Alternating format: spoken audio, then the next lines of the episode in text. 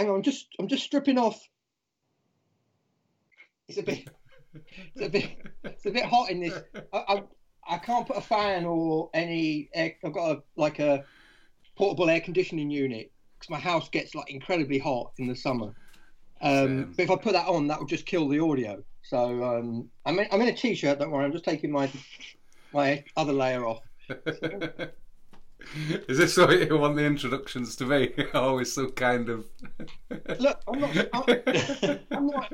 If if if you want to, Will, I am. I, I am still in a decent um, dress. So you're talking about weapons. Liverpool's. Um, your article is titled "Liverpool's Secret Weapons to Wrap Up the League Title." Uh, who are they? Uh, w- that isn't this destroying the whole point of reading the article? No, um, no. I'm sure this this is just going to be for subscribers anyway. Um, so and hopefully they'll have read it by the time this goes out. Um, no, I'm just thinking about. I don't know if you guys have heard any different, but is everybody injury free at the moment? Do you know? For, for us, yeah. Yeah. Yeah, yeah, yeah. They- We've not heard. I mean, because there hasn't been any proper, or it might have just started this week, but contact training. So people have just been, you know, doing stretches and yoga and you know on a on a treadmill at home or something.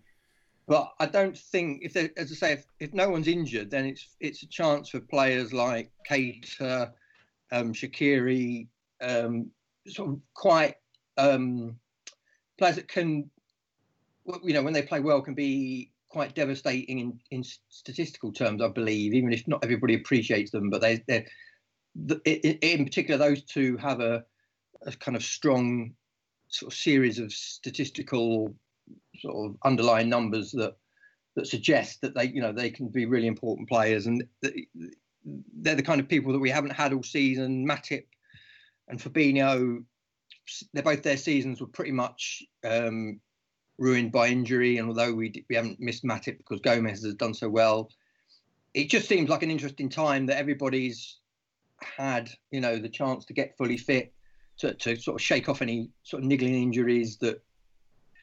You know, during a season, players are probably getting injections on a re- regular basis just to be able mm. to play, all that kind of stuff. All the all the stress of non-stop non-stop football has gone.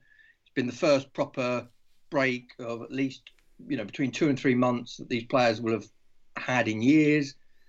And then obviously the the one interesting player I thought was was Minamino, um, simply because I just think I, I feel really felt really sorry for him because um, as I said in the piece, I saw him.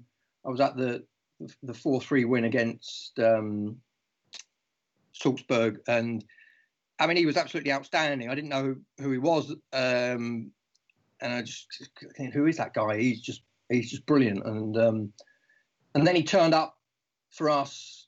I think they'd been they'd stopped playing in in their league for the Austrian league for about a month or so. So he arrived. He wasn't fully fit. He seemed like quite a nice, humble lad. Which which I always think are the hard that they're the harder types. Or they're the ones that find it difficult to go into a new club. I think if you're a real cocksure type, you can just sort of walk in. You know, I don't think Zlatan Ibrahimovic has ever had a problem sort of walking into a new club sort of No. thing. Um, Any building anywhere. any building anywhere, especially when he when he takes his trousers off. I, I hear that seems to be a big a big part of his um of his self confidence. But um yeah, so just thinking of Minamino, I, I think he arrived in the middle of a frantic season. So he arrived, he wasn't sharp, um, and he's kind of arrived into a very tightly knit group of players who play a very tightly knit group, tightly you know style um, group, tightly group style of football. You know, very intricate and interdependent. It's not just sort of about individuals.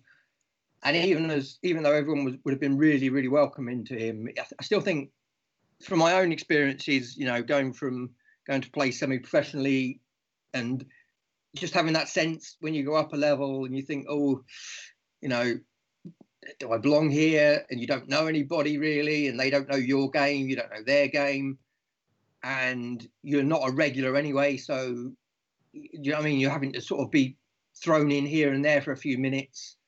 I just think it's a really, really difficult thing for for players to do. I think it's even harder. While I think that long term, all the analysis I've done with the, the transfer price index data, you know, which I worked on with Graeme, when I was looking at success rates of transfers over time, you know, you will find no, you don't need Premier League experience to be a big surefire hit. But what what it does tend to do is the first year can often be difficult, and I always think of the Arsenal examples of of Pires, Thierry Henry, Dennis Bergkamp, all had sort of five to eight months really difficult start at Arsenal, um, and then sort of actually just turned into you know the world class players that they were. If not, they got even better. Um, so I think that the first year for an import, again, we saw that with with Fabinho the first six months. Um, I think Keita's had the problem as well, but then he's also had just constant niggling injuries. And I think that most of the really successful signings under, you know, sort of during the Klopp and, uh, you know, Michael Edwards era have come from within the Premier League. They, they might not be English players, so you've got Van Dijk, um, Wijnaldum, Salah, Mane. They've all had some Premier League experience prior to coming, and I just think it's just that it's just the, the manic nature of the Premier League. I think that that good players adapt to, but but not necessarily straight away. Well, so I think you had Robertson, didn't you? Fabinho, both set took five to eight months to settle in. I forgot uh, Van Van Dijk's one of the only, and Alisson are the only, and Salah are the only three, I guess, who came in straight away, and maybe Mane.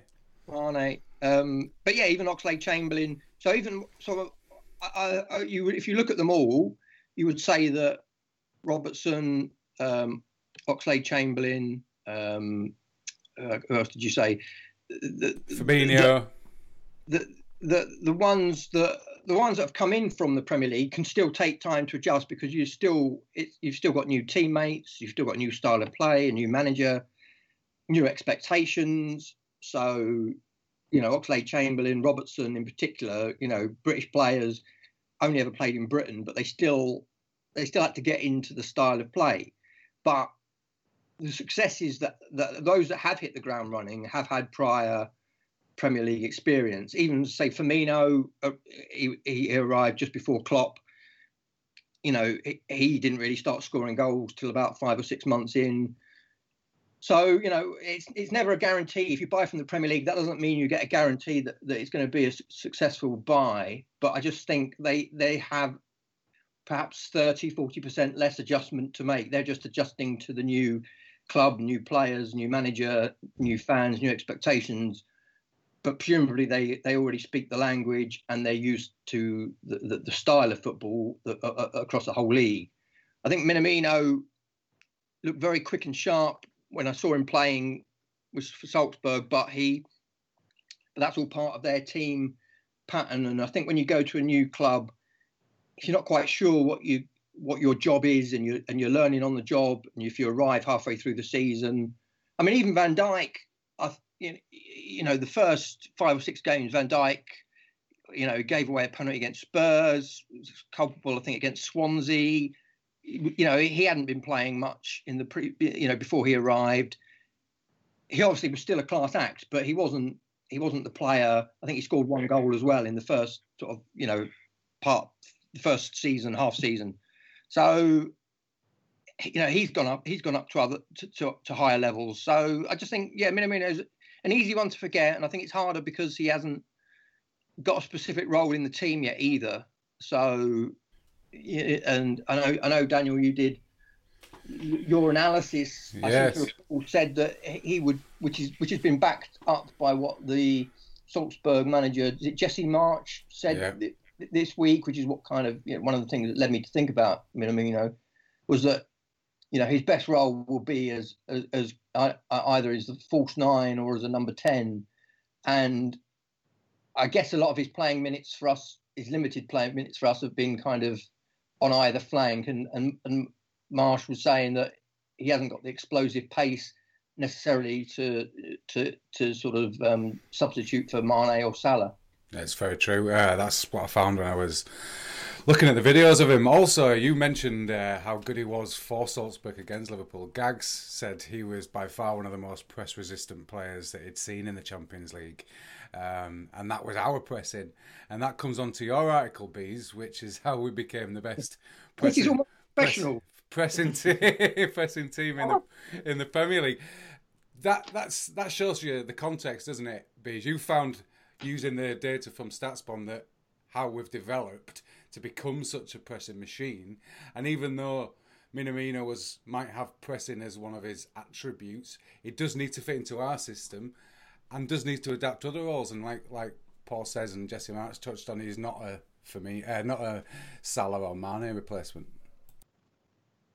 No, exactly. Yeah, it's um, the, the the pressing stuff is uh, is is really interesting. All the data they've got on the FBref.com um, site, and um, they don't have it for Austria. But um, actually, I could probably look up some figures from the Champions League for Minamino, but obviously that's not there's not very many. But um, yeah, it's just interesting how um, sort of tying together all the information you can find. Um, the article I wrote also contains a link to the a piece on the Athletic, which was a, a very long article, but just a little sort of paragraph from that about how um, Liverpool's data team, Ian Graham and, and his his guys can sort of use the data to pinpoint um, opposition players to press, which you know I'd, I'd imagine opposition analysts have been have probably been doing for a long time, but the level that they'll be able to do it at is uh, is just incredible. So being able to sort of tie that to, to Klopp's obvious expertise in that field um, just means that they're excuse me they're going to be onto a onto a winner with that. And um, of course, it's it's just so important as well that they've got Klopp's buy-in. Um, you know, they don't, and the players as well. Like the players don't need to know. Oh well, if you press in within 0.6 seconds, you'll uh, win the ball or whatever. They just need to know he's the guy. You know, and and getting that information across just makes it all worthwhile. Everyone sort of pulling in the same direction.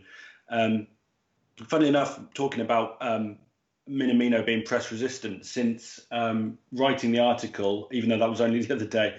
Um, I've already found some more data on there about players who make the most passes while being pressed by the opposition. So, based on what um, Gag said, I mean, that's presumably something that Minamino would theoretically show up well in. Um, so that's probably something else to, to maybe look at for another for another article. But um, yeah, it's just it's just interesting how um, the the amount of pressing hasn't um, changed all that much, but they just seem to be maintaining the success rate and the frequency um, when it's divided by the number of touches that the, the, opposition team have, whereas other teams, I think it was Man City and Chelsea, had particularly strong seasons and have and have dropped back. Um, so I think it's just sort of like scratching at the surface, really. I mean, it's it by far the sort of most the best publicly available pressing data, but even then, it, it still raises lots of questions that you'd love to have answers for. But um, I, th- I, think it's a pretty good sort of starting point with the sort of data they've got available on there. Yeah. What What did you find in terms of the leagues that you had a look at? Then, which teams were the best, more successful, highest volume kind of thing? I didn't um, look at it in depth. I noticed that, um, as I said, and it says in the piece, Liverpool have been the most successful pressing team across the last three seasons without having any of the best individual seasons, just the most consistent. Um, I did have a quick look at other leagues, and I think um, Bayern Munich have a slightly higher uh, press uh, success rate over a long period. Um, because um, just if anyone's not read the article, just to explain, they define success as your team winning the ball back within five seconds. Um, so you have a number of presses, a number of successful presses. Um, yeah, I think Bayern Munich uh, were very slightly higher, but I didn't sort of pull out all the figures from all the leagues. I'll perhaps have a look at that and add it as a comment on the article. But um, aside from them, nobody else caught my eye as being um, as good as Liverpool. I, I, think as well, one interesting point is that, uh, again, it's in the article, but is that um, uh, there's probably slightly more pressing in the Premier League, but with a lower success rate generally. Yeah, so yeah. it's you know people are putting the effort in, but it's just uh, overall not Liverpool, but overall it's just perhaps not quite as um, effective or, or efficient as it is um, in the in the Bundesliga.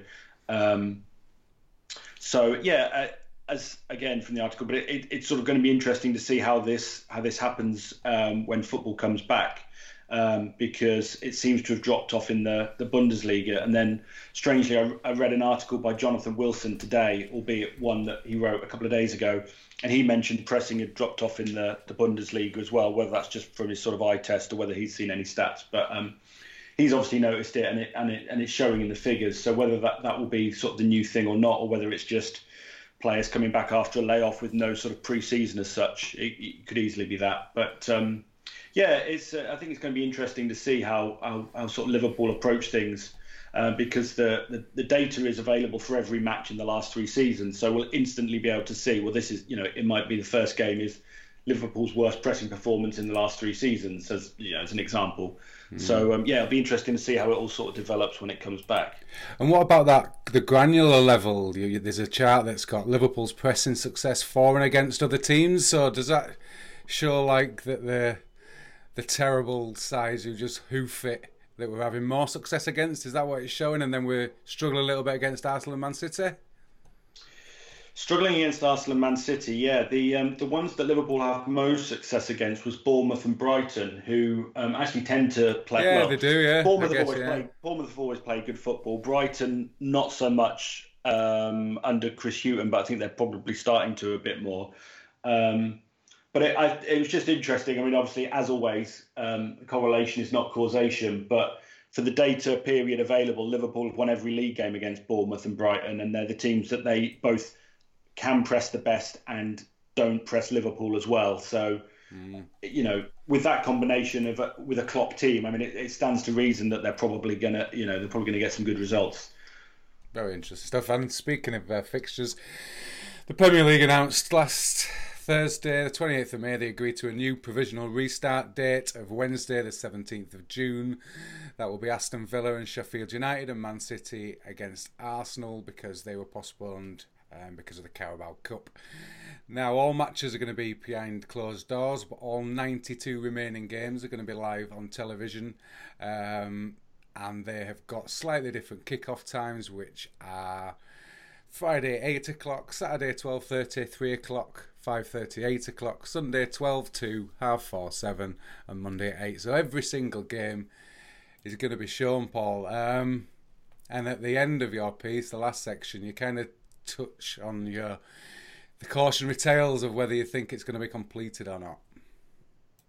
Yeah, I mean, I I'm just looking at a you know from various sources, reading various pieces from scientists it does seem to be lately that the scientists are being um, kind of sidelined a bit by the government at the moment, um, and it's more about sort of political expediency and and you know achieving their objectives rather than kind of listening to the science. That seems to be um, what I'm hearing, um, and so you know, it feels to me like it's everything's opening up a bit too quickly, and it feels like a lot after the Dominic Cummings affair. A lot of people are just not listening to the messaging of the government anymore.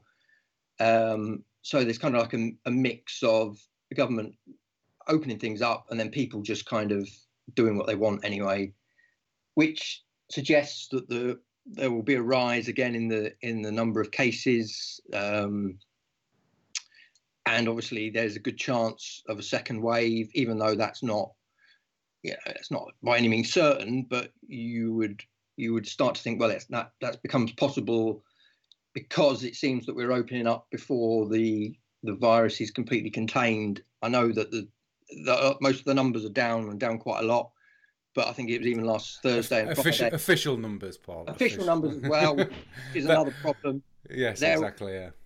They're, you know, th- things aren't people aren't being counted. Uh, but what was interesting to me was I think yeah I think it was Thursday and Friday last week. So at the start of June now, so at the end of May, there were still two days in a row where there are there were there are over 400 deaths in the UK from COVID 19, official deaths that is, and and now, as of yesterday, the first of June, there were zero deaths in Spain. So it seems like Spain and Germany have got the virus under control and are opening up, and yet we're opening up. It seems to be the, the expert opinions that I'm reading seem to be like, you know, we still had like two weeks to go. In if we could have done two more weeks of full lockdown, we could be reopening with virtually no virus present. But as it is, we're reopening with lots of virus still present, which obviously then means that it's easier to spread because of the two to three week lag in the time it takes people to, to become infected, to realize they're infected, to then go and see a doctor, to then end up in hospital. A lot of the seriousness of the, you know, if there is a spike after reopening, that won't be seen immediately. So um, the, the, the lag, the delay is going to be problematic. And it just happens to be that that will coincide with the start, you know, with Project Restart. So it, it, it could be that we start to see a big rise in the middle of June, and then, uh, you know, I would still expect the, the start of the season to go ahead. But then, if if that rise continues, then uh, and certainly if a, if a player starts to get ill, if, if or, or seriously ill, things like that start happening, then I would think it would it could crumble quite easily. Um, that that would just just be my my hunch. That's not kind of you know um, you know any great um, you know epidemiological insight on my part, but that just feels like you know it would just take one player to get seriously ill from this, and I think a lot of the other players would lose their appetite to to, to carry on. So one of the uh, points you mentioned at the end of the piece is the Extra Inch podcast, um, where Alex Benhams, who's the pub- public health researcher at Oxford, talks about many of the things you've just touched on there. And Beez, um, speaking of positive tests and official things, the Premier League apparently are using a company called Prenetics with an owner who was uh, who was charged by the the, the American um, Institute for Medicine or whatever it was he was charged by for some dodgy tests. Um, also, they're doing the tests in the, na- the nasal at the back of the nose rather than at the back of the throat, which has a massive effect, well, a significant impact on the positive of tests and the accuracy of the test. So, I asked you both to listen to it. What did you What did you think of it overall, and then with specific reference to uh, the testing? Well, it seems strange to um, be on a podcast and um, you know advise people to switch this off and go and listen to a different podcast. but uh, it, it, almost feels like that's what we should do because it was it was just really interesting um, talking uh, lots of different sort of facts um, about everything as you've as you've said there. But I think the sort of the the, the key phrase that kind of um, sort of brought it all together was the fact that the Premier League is copying the Bundesliga to an extent, which is which is makes sense to sort of go from the example that's gone ahead. But Germany handled the whole crisis so much better than than Britain has, and that's that's really going to be the crux of the issue. Um, yeah, I mean, like what you were saying about uh, the different levels of um, of testing, doing tests that aren't as effective. Um, I think he mentioned something about the in the championship, the players are going to be testing themselves, uh, which is good. You know, likely to be even less effective. Utterly pointless um, as a scientific exercise. Yes, exactly. Um, so yeah, it's uh, it's it's sort of worrying. And um, again, another sort of key line that re- just sort of chilled me really was when he uh, they said something about um, there's a there's a, a, sort of chairman who's looked into could he be prosecuted for corporate manslaughter if a player dies. Yeah, that was. Oof. And I mean, obviously, it's you know, I suppose ultimately you need to be prepared for any eventuality and all that sort of stuff. But the fact that that's even crossing people's minds mm. just goes to show what's being put at risk here for the sake of of continuing a football season, even if it is the most important of the least important things, as they say. Now, clearly, it's not just being done to entertain people; it's because of all the money involved and, and what they would lose. Um, I thought it was interesting hearing on there, and I think I've heard it before, but they're saying about, you know, the Premier League will still have to pay back 305 million pounds to broadcasters. I mean, at 15 million a club, obviously that's going to affect some far more than others. Obviously, it is. That, that's not. Um, that's that's also weighted. I think so. I think we'd, Liverpool would have to pay back 30 million. I think. Right. Oh, okay. Yeah, okay. yeah. Liverpool. That. Liverpool have to pay back the most because we get the most relative. Yeah. So because we're on TV the most. Okay. Fair enough. Fair enough. Um, but it, I mean, it just seems like there's yeah there's a sort of rushing into it, um, and uh, certainly from what was being discussed on that excellent podcast, it's just it's sort of madness to be to be starting. Um, but it, and it's not just that you know the Bundesliga haven't got everything right. I thought it was um, interesting when he said about how you know being um, two meters apart on the substitute bench makes no difference at all. It just sort of looks good, looks like you're doing the right thing, but it, it's sort of you know irrelevant really.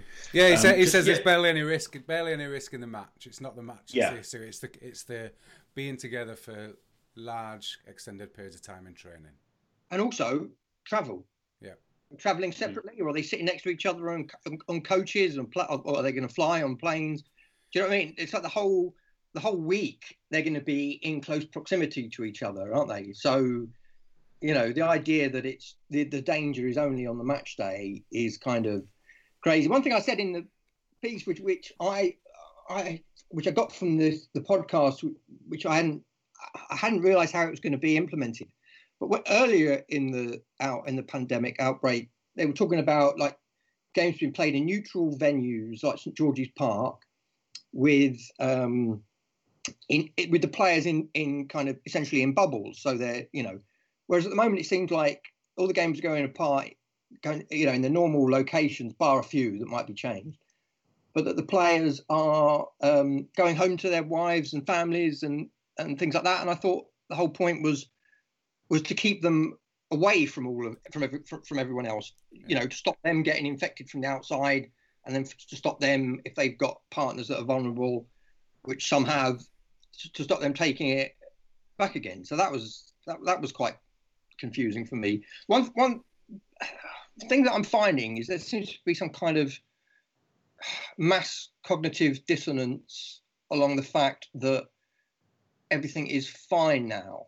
And and it was kind of as you could see from that Bundesliga thing. So like the Bundesliga has sorted out, you know, Germany has sorted out a lot of its issues, and we haven't. And yet it seems to be that we're you know, we're going ahead in UK society as if everything is under control and back to normal out, because people want it to be. There seems to be a lot of, and again, I've seen this from Liverpool fans in various places.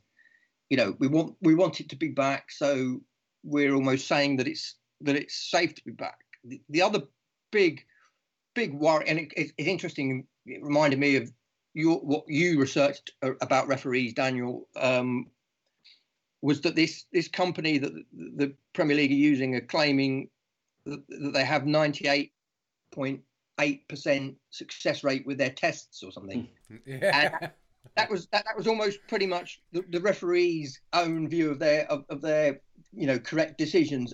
Nothing, you know, you know, as soon as you start hearing figures like that, you you know it's bullshit because that's just life doesn't work like that. And you know, and then and then it turns out that they they can get figures close to that, but not you know those they seem to be hyped as well. But you could get say maybe ninety percent success rate in a lab when you're using perfect samples, which is the point that I was making. But if you're if you have a, a perfect load of the virus in a test tube, that's different to sticking a, a you know a Q-tip up someone's nose and rooting around and trying to find the bit of virus that may or may not be there, may just you know may may miss, you know, may not be collected. So, you know, once you start hearing stats like that, my my antenna about anything, anybody that's claims to have a 99% success rate at anything, you know, is you know instantly I start to think, you know, probably probably that's bullshit. So although Michael Edwards could claim that in with his transfer successes in the last two or three years, um, I even then, even then you you could argue that they're obviously yeah Solanke, Solanke there is there's, there's you, some Shaqiri maybe even Minamino you know at the moment when I again when I did the the, the, the success rate thing that would some of those that would, that would be out of all the Premier League transfers since '92, some of those that would be classed as failures were not bad signings per se, not bad players. They just didn't play enough games, and some some. Do you know what I mean? Once you've got an, a superb first team, it's really hard to buy new players who will play a lot of football. Do you know what I mean? That's the Mm. that's that's another issue where Liverpool are at at the moment is that they've got so many good players and so many good players on the bench that extremely good players aren't even going to make the match day 18. So um, Um, one of the other risk was to um, BAME players, and there was supposed to be a government study coming out last night that was journalists were just told that it was because it was too close to the Black Lives Matter protests, which is seems scandalous and a massive affront to um, everyone listening. But I found something uh, when we were researching players being furloughed, and that's the um, the Major League Baseball um, Players Union have put forward a proposal to the league which says um, any players who are deemed high risk to the virus or, or who even live with someone who is high risk can opt out of the the, the season um, until it's back to normal and receive both service time and pay. that's a full pay. That would mean full pay, would it? Or would full that mean pay, full pay. All others, so anybody else, can opt Yeah. out, can opt out, but they don't receive any pay.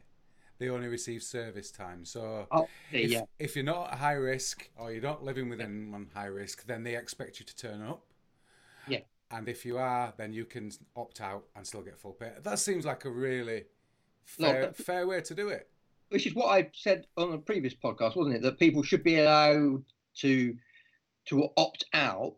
Um, the di- the difference, I guess, is that um, you know is the as you say is the level of safety. If if it's not, I mean, they were talking about on that other Spurs on that Spurs podcast about um, certain players that have got you know immu- immunocompromised partners and obviously if it's not safe for them to do their job, it's hard for a club to turn around and say, "Well, actually, we're not going to pay you the full amount." Do you know what I mean? Because it's through no fault of their of the players that that they're in a more difficult situation. My my my problem is with players, just all players saying we're not going to play, we don't think it's safe, and then still being paid a full wage whilst the clubs are kind of hemorrhaging money and I know you know we, can all range on our levels of sympathy for that, but it's you know that that that is ultimately funded by the fans in a way, isn't it? Because we're the ones that buy the season tickets, the television subscriptions, the merchandise, you know, and the clubs don't really hold on to that money. They they invest that money in players' transfers and wages, and perhaps on infrastructure as well. So, I think yeah, I mean, obviously as they pointed out on, on that podcast, the, the, the BME BAME uh, players are, whilst the general population seems to be more at risk, that doesn't necessarily apply to footballers because it's the fact that you know kind of the institutional racism and the and the lack of opportunity for people of color that, that sees them doing the kind of the more dangerous jobs. So they're much, jobs, yeah. they're much more highly represented amongst sort of hospital staff, care workers, um, transport drivers, things like that. Um, in many cases, those those were the, the jobs that decades, many many decades ago, you know, people were were told to come to to Britain to do those jobs. Um, you know, so it, a, a healthy black player, for instance, is he going to be any more susceptible? You know, there are obviously going to be slight genetic differences. There are players. There, there are there are, there are, conditions that that do affect different races sort of differently, but it could just be, as I say, that, that the BME community is is experiencing more death because they are more frontline workers. more overcrowding in the housing, less access Exactly. to open space, more underlying health conditions. These are all the factors. I don't think though that these apply to a lot of footballers. That's my honest opinion because they're really healthy. But if they live Exactly. with, but if they live with someone, then that's a different kettle of fish, and that's completely understandable. So, so Ka- Kante's. Um, Sorry, you can probably hear my dog going berserk. I, I, I had to lock I had to lock my dog away because the postman when we started recording the postman was just doing the doing the road and my dog was going mad. So um, I know the I know the feeling. so, But, do, um, so do I. The um, Kante's Kante's Kante's mum- brother, no, Kante's brother wasn't it? Died from um, at quite a young age, died of a heart-related issue. Um, oh, right. I, I think I need to check that. But and he says he he's not coming back, and that again, that's understandable because that's genetic, isn't it? I think that the what they were saying on the other podcast was that was it Sterling's mother used to be a cleaner, Kante's mother. I, get, I can't remember the exact players. I think those were the players they mentioned. Used to be a cleaner. So a lot of their parents, although these players are very healthy, very wealthy, their parents yeah. would have been struggling working class people that didn't have access to good medicine, good um, good diet, good you know, uh, may, may have lived in sort of you know more overcrowded areas and so on. So their extended families may actually be amongst the vulnerable group. You know, they, they and again, I guess a lot of players may have parents that have diabetes. Not even the white players. Not all of them have come sort of through you know grammar school academy systems you know they're you know they're working class poor white players as well. So all of the players could have parents you would imagine that could have you know i mean that, that, that just of any any cross section of society will have parents that are either older or that have heart problems or diabetes all these kind of things. It's, it's then just a question of you know obviously if you're living with someone that's you you you pretty much have to see them. If you do have to see your parents no. Is that morally right to then say well you're not allowed to see your parents for the next three months while you, we finish the league? Yeah. you know that's another question really but so on Kante just uh, just checked and God, this is I, I wouldn't be going if I was him. Um, he, he, in 2018, he caused concern amongst his teammates when he fainted in training after a session. His brother died of a heart attack the same year, um, similar age. He has now returned to isolated training at Chelsea, um, and they're going to take it from there. But I just wouldn't. I just wouldn't. Have you Is seen it? as well? Um, unrelated to health issues, there a couple of players for Charlton have said they're not going to play because yeah. they don't want to risk getting injured um, ahead of their contracts running out this summer. Yeah. In June, the contracts run out at the end of 30th of June, I think, isn't it? This month. Yeah, and they've uh, they're refusing to play, and obviously people are saying that you know these these guys probably won't be the only ones who who do that. Now, whether they've got their own sort of health concerns in with that as well, I don't know. But the story is that they're sort of refusing to play because they don't want to get injured ahead of a of a contract. But I mean that of the end of their contract. But obviously that's sort of always been a possibility, and it mm. players have always played. Um, Why hasn't I thought one of the, again? I thought one of the issues was was going to be that players' contracts were automatically extended to the end of the season because it seems ludicrous for the credibility, uh, sporting credibility of the championship. And again, this could happen in the Premier League. You know, if players start disappearing in June, you know what I mean? It's like, well, you, you can't. Yeah, I think Charlton were talking about was it Charlton were talking about losing eight or nine players or something. It's, it's like that that's just that kills the integrity of the competition. Now, what, what the, legalities are of extending their contracts, I don't know. But you know, what's going to presumably Adam Lallana, I think, is the only major Liverpool player, and he's not really a, not a starter. I think you know someone like David Silva. Are, are these players all extending their contracts till um, October or wh- whenever it is that the season's due to to end? You know. I don't know. I have no idea what's happening with any players' contracts. Yeah, I, ju- I, just know it was the, I mean, it was a key factor in League One and League Two deciding to call it a day because they knew that players' contracts were coming to the end and they couldn't afford to pay them, carry on paying them.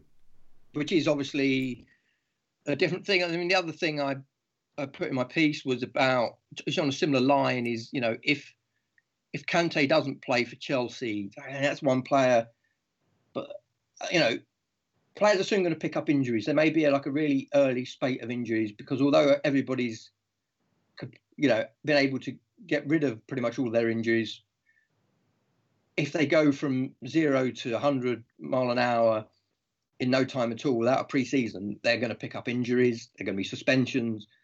Then, if you start getting clusters of players that have to miss out because they are self-isolating, or they've they've got the virus, or they you know they've known someone who has, that instantly you, you, can talk about half a squad being missing in no time at all to a level which you wouldn't see during a, a normal season. I'm the only instance I can think of was that last day of the season with Spurs and Arsenal. Spurs playing Arsenal, or was it Spurs?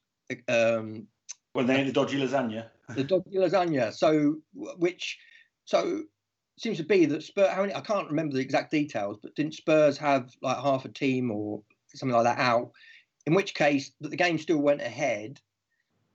And again, I don't know what the what the rules are for sort of sickness and illness on a on a larger scale. Do you know what I mean? If somebody has flu in the winter, yeah, well, they missed they missed the game. You don't call it off. But if the entire squad came down with flu, then presumably there would be something in in, in the rules for that. Uh, but also, if players then start the, the, the issue of credibility, uh, you know, sport, sporting integrity, is is about if if certain players, more than just Kante and um, Troy Deeney, but if clusters of players at clubs start to refuse to play, at what point does it become a bit of a mockery? Which it sounds like it's happening you know in the championship with with players just you know not playing or leaving because of contract issues i've no idea i haven't i would imagine that um I don't know more than th- more than thirty percent of a squad, maybe some kind of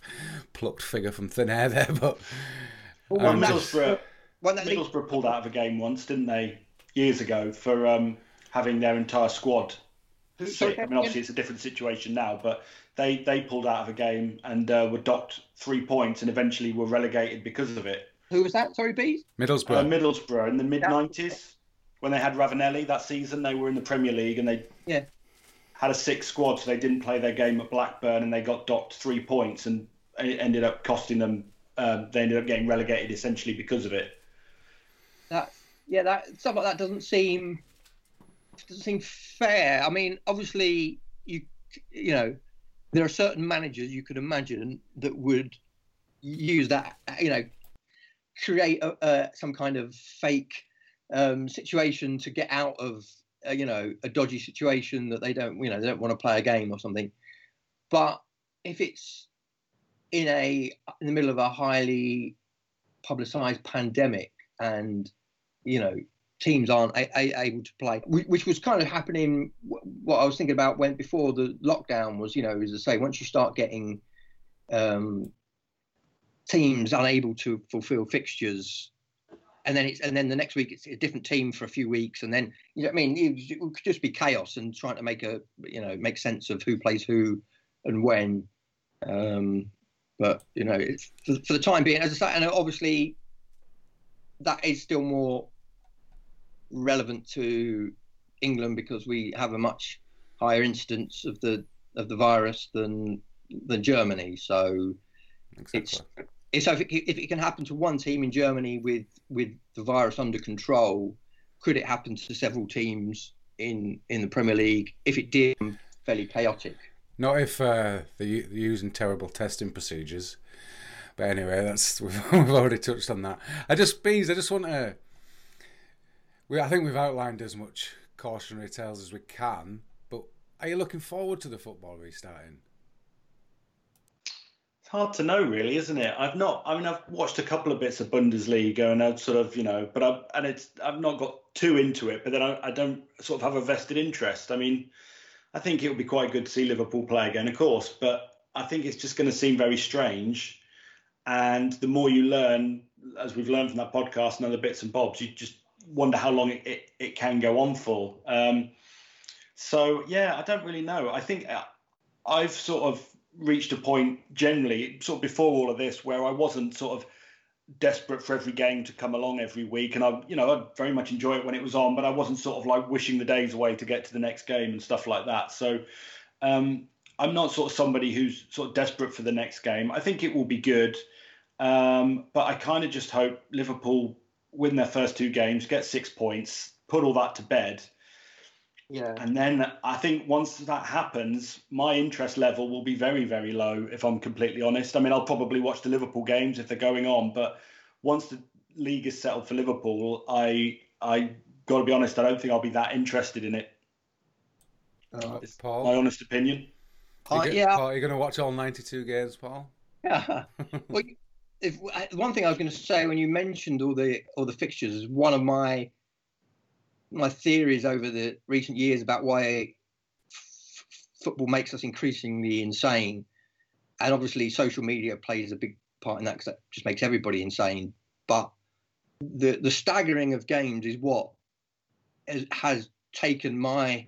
I mean, I, as I say, I, I suffer with chronic illness anyway, so my energy levels aren't what they used to be. Um, but I, I just find Premier League weekends absolutely exhausting at times. If, if particularly since say 2017, when things really started to take off under Klopp, and obviously that we, we joke about the must-win games and how everything's must-win, and that just becomes meaningless. But we've got we got so insanely good under Klopp, uh, and yet City throughout a lot of that time were also insanely good. And then we were having some insanely good results in Europe as well. And then, but then, you know, you, you'd have an insanely good result, but then you'd have to play the second leg. So, like when we beat City, and then we had to play them in the second leg, or when we thrashed Roma, but then you knew it was kind of, you know, it could be more nervy on the second leg. There's just been like three years of absolutely constant high pressure Liverpool games. But but the but the way they spread games out now means that you know, you start watching, and I say to them, I'm not going to watch Man City versus whatever Everton or 12:30 on the Saturday, and then you see that Everton have gone one 0 up against City, and you think, oh, you know, obviously on in that occasion you'd be I'd be supporting Everton briefly, and then and then, so then you you know adrenaline kicks in and you think, right, oh, shall I switch it on? You, you know, I see it on BBC, shall I switch it on? So I switch it on, and then City put 23 goals past Everton or whatever it is they end up doing, and then and then you're like, oh, so, so it feels like Liverpool have already lost because your rival has gained ground on you. Um, again, this, this is probably less of a, an issue in the last few weeks, you know, once Liverpool's gap became so eh, huge. But you might have three games on a Saturday that directly affect Liverpool, and Liverpool playing at four o'clock on a Sunday, and then you might have two games on a Sunday before that. And by the time Liverpool play, do you know what I mean? It feels like I've, I've experienced whether I've watched them or, or followed them online. I've experienced five or six games that have that have affected my nerves anyway. Yeah. So by the time Liverpool playing, I'm already either in a state of kind of you know. Uh, I mean, sometimes again it can it can work in your favour, and you know you're, you're a bit more relaxed about the game. But it does it just the whole thing's being strung out the whole weekend. Just I think makes football a lot you experience your rivals' games a lot more intently than you used to when I used to go every week in the 90s and the early 2000s, and you know the scores would be read out at, the, at full time. Yeah, you wouldn't have had a chance to worry about what what Man United or Everton were doing or wherever we we were, we were nearest to in the table and competing with. You just wouldn't even think. You know what I mean? There might be like the occasional, you know, if it was a big game at the end of the season, somebody would have a radio or something.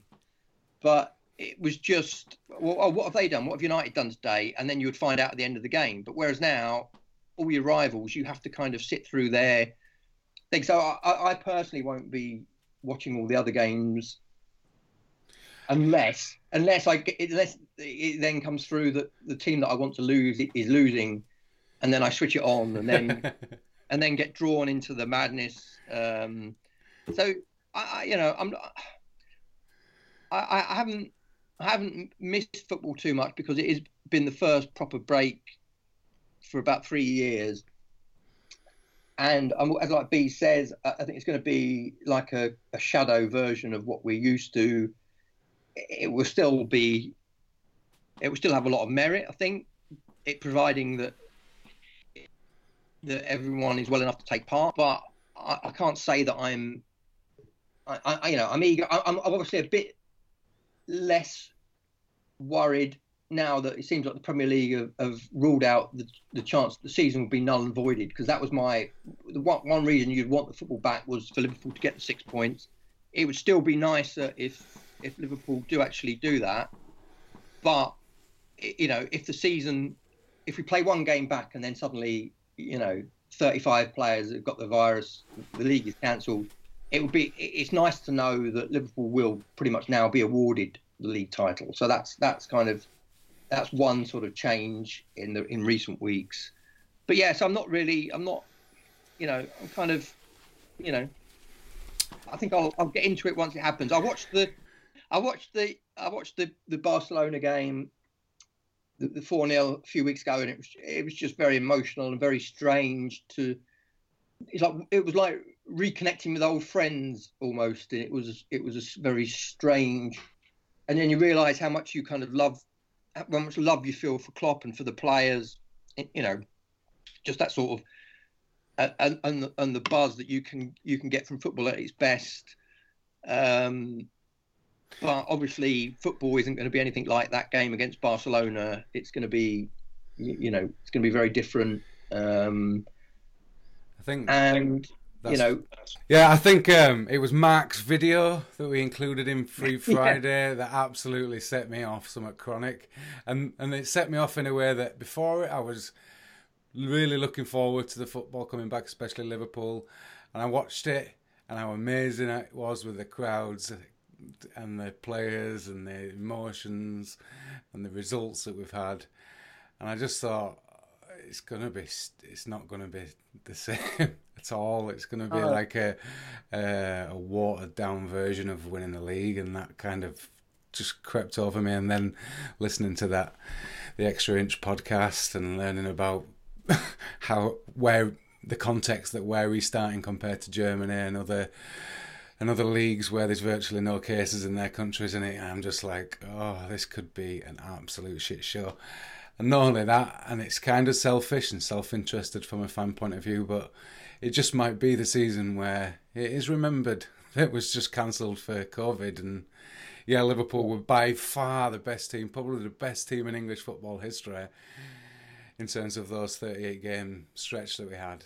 And it and just like a dawning, depressing realization that people will just talk about that season when it was cancelled rather than the best team we've ever seen. And I, hope I hope I'm completely wrong.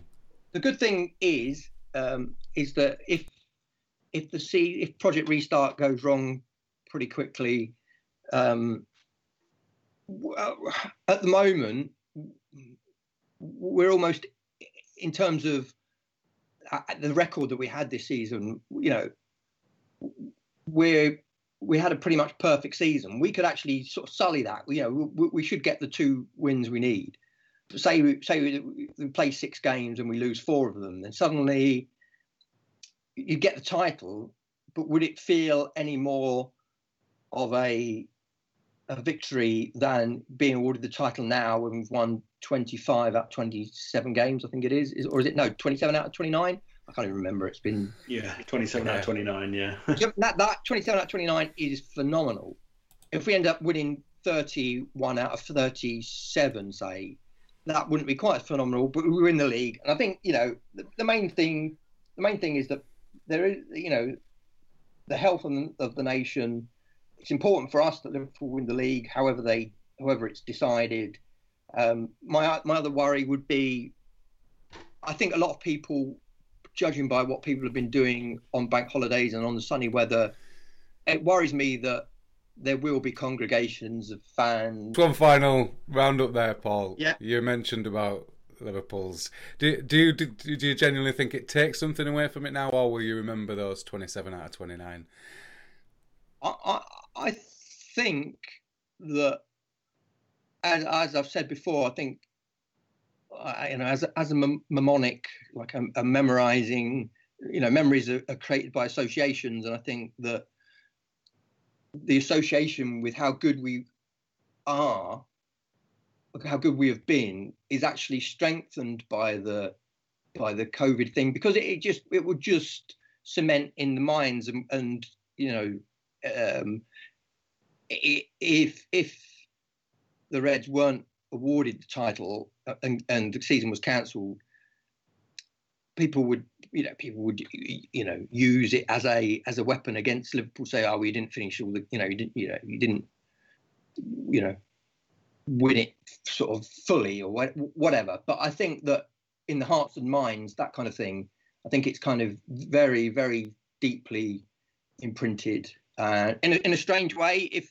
Liverpool were to win the league at an empty Anfield, the the images from that would be even stranger. Do you know what I mean? That would be, eh, you know, what I mean that would stick in the mind Yeah. m- for for neutrals perhaps more than oh look, there's a lot of Liverpool fans celebrating. You know, it would just be, you know, anything that's slightly different, sort of, you know, will, will become more of a memory because it's distinct. And I think that this season is distinct. I think that the, the achievement of this team up to this point has been obviously unprecedented. Having won the Champions League last season and made the final the season before, and having got 97 points last season, I, I just don't think there's any. There will be people saying, you know, ah, you know, this team didn't win the league properly or whatever. But uh, you know, I, I, I personally think that this is going to be remembered as one of the great teams by by the neutrals, like it whether they whether they like admit it or not, or whether they like it or not. I just think that for for two two and a half years, this team has just been on a different level. It's say it's isn't it the fourth highest ranked team Yeah. in club ELO history. You know, in the entire history of football, uh, he's just done things that taken football, to, maybe not in, in aesthetic terms, but in, in in many terms, it's take, taken getting results to a to a whole new level. And so, uh, you know, obviously, I want that to be sealed with the, title. As I've said before, just if anything else, just to shut because if if, if the season was cancelled and Liverpool weren't awarded the title, it would now be 30, next year it would be 31 years. It would be, you know, it would be Yeah. just to shut, you know what I mean? Just to shut the people up, the, the, the, the tiresome nonsense about that up, which we shouldn't really worry about, but it becomes hard to to to avoid at times. So, you know, I, I think it would be it would be nice if we could tie it up early, you know, win the next two games. But whatever happens, it seems that Liverpool are going to be crown champions, um, and that's you know that that's in, in a bad in a, in a really bad time for for us Liverpool fans. That would be you know that would be something to uh, you know to give us some joy.